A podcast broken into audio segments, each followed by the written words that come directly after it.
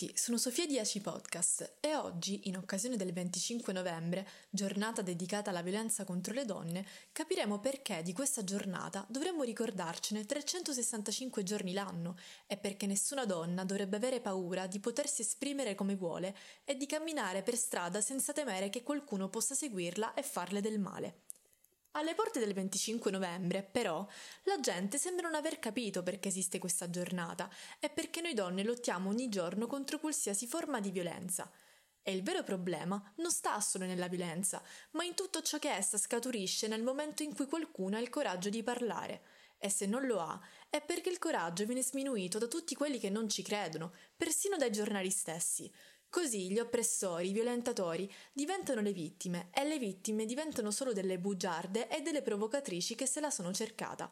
E soprattutto il violentatore riuscirà prima o poi a giustificare se stesso, ammesso che riesca a trovare la propria dignità in quanto uomo, mentre la vittima innocente sarà privata della sua stessa vita e non dimenticherà mai la violenza che ha subito. Non sarà più facile relazionarsi con gli altri e tutti diventeranno dei mostri ai suoi occhi.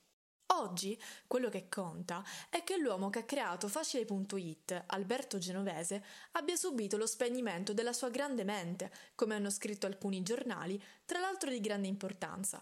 Non conta affatto che lo scorso 11 ottobre una ragazza sia stata violentata, drogata e privata della sua stessa dignità da un qualsiasi mostro, e non importa se da un ricco imprenditore, e non importa se questo sia avvenuto alla festa nella terrazza Sentimento.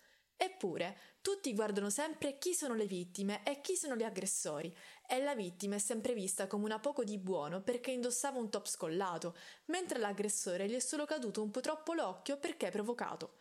Questa cultura è ovunque e si chiama cultura dello stupro e ne siamo tutti responsabili, a partire dai nostri stessi pettegolezzi, quando consideriamo un ragazzo figo perché ha baciato tre ragazze nella stessa settimana, mentre consideriamo una ragazza che fa lo stesso come una su cui non si può fare affidamento, un oggetto manipolato che passa un po' qua e là e non potrà mai avere credibilità.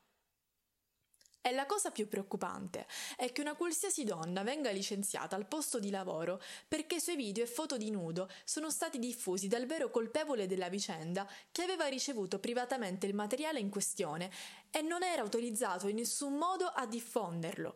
Ma la colpevole resta comunque una donna che faceva l'insegnante, come se non le fosse permesso di avere una qualsiasi vita privata anche nella sfera sessuale. E perché ancora nel 2020 esiste questa cultura dettata dall'ignoranza? La prima colpa sta nella poca sensibilizzazione. Le donne stesse accusano le altre donne senza alcun tipo di solidarietà. Manca il rispetto. L'abbigliamento viene sempre visto come un biglietto da visita. Se ne parla poco anche a scuola, nell'ambiente stesso in cui cresciamo e ci viene detto. Non puoi presentarti così. E se ti vedessi un uomo? Come se il problema non fosse più il decoro che una qualsiasi persona deve mantenere in un determinato contesto, ma il decoro che deve essere mantenuto perché ci hanno insegnato che un uomo qualsiasi potrebbe essere attratto da noi e i suoi occhi e le sue mani che ci toccano potessero essere giustificati dalla gonna che indossiamo. È proprio questo il meccanismo, la spiegazione sbagliata alla quale ci abituano fin da piccoli. Ricordiamo poi che la violenza non è solo quella fisica, ma anche quella psicologica, spesso molto più forte di uno schiaffo, di una costrizione fisica alla quale non si può sfuggire.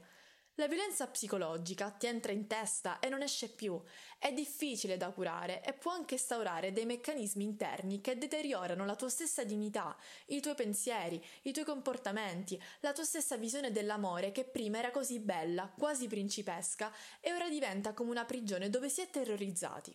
E purtroppo la violenza non viene vista solo in quelle vicende che ci raccontano i giornali e che ci sembrano quasi lontane dalla realtà. Spesso tutti noi siamo vittime di violenza e neanche ce ne accorgiamo, o nel nostro stesso ambiente succede anche qualcosa di peggiore rispetto a ciò che vediamo in televisione.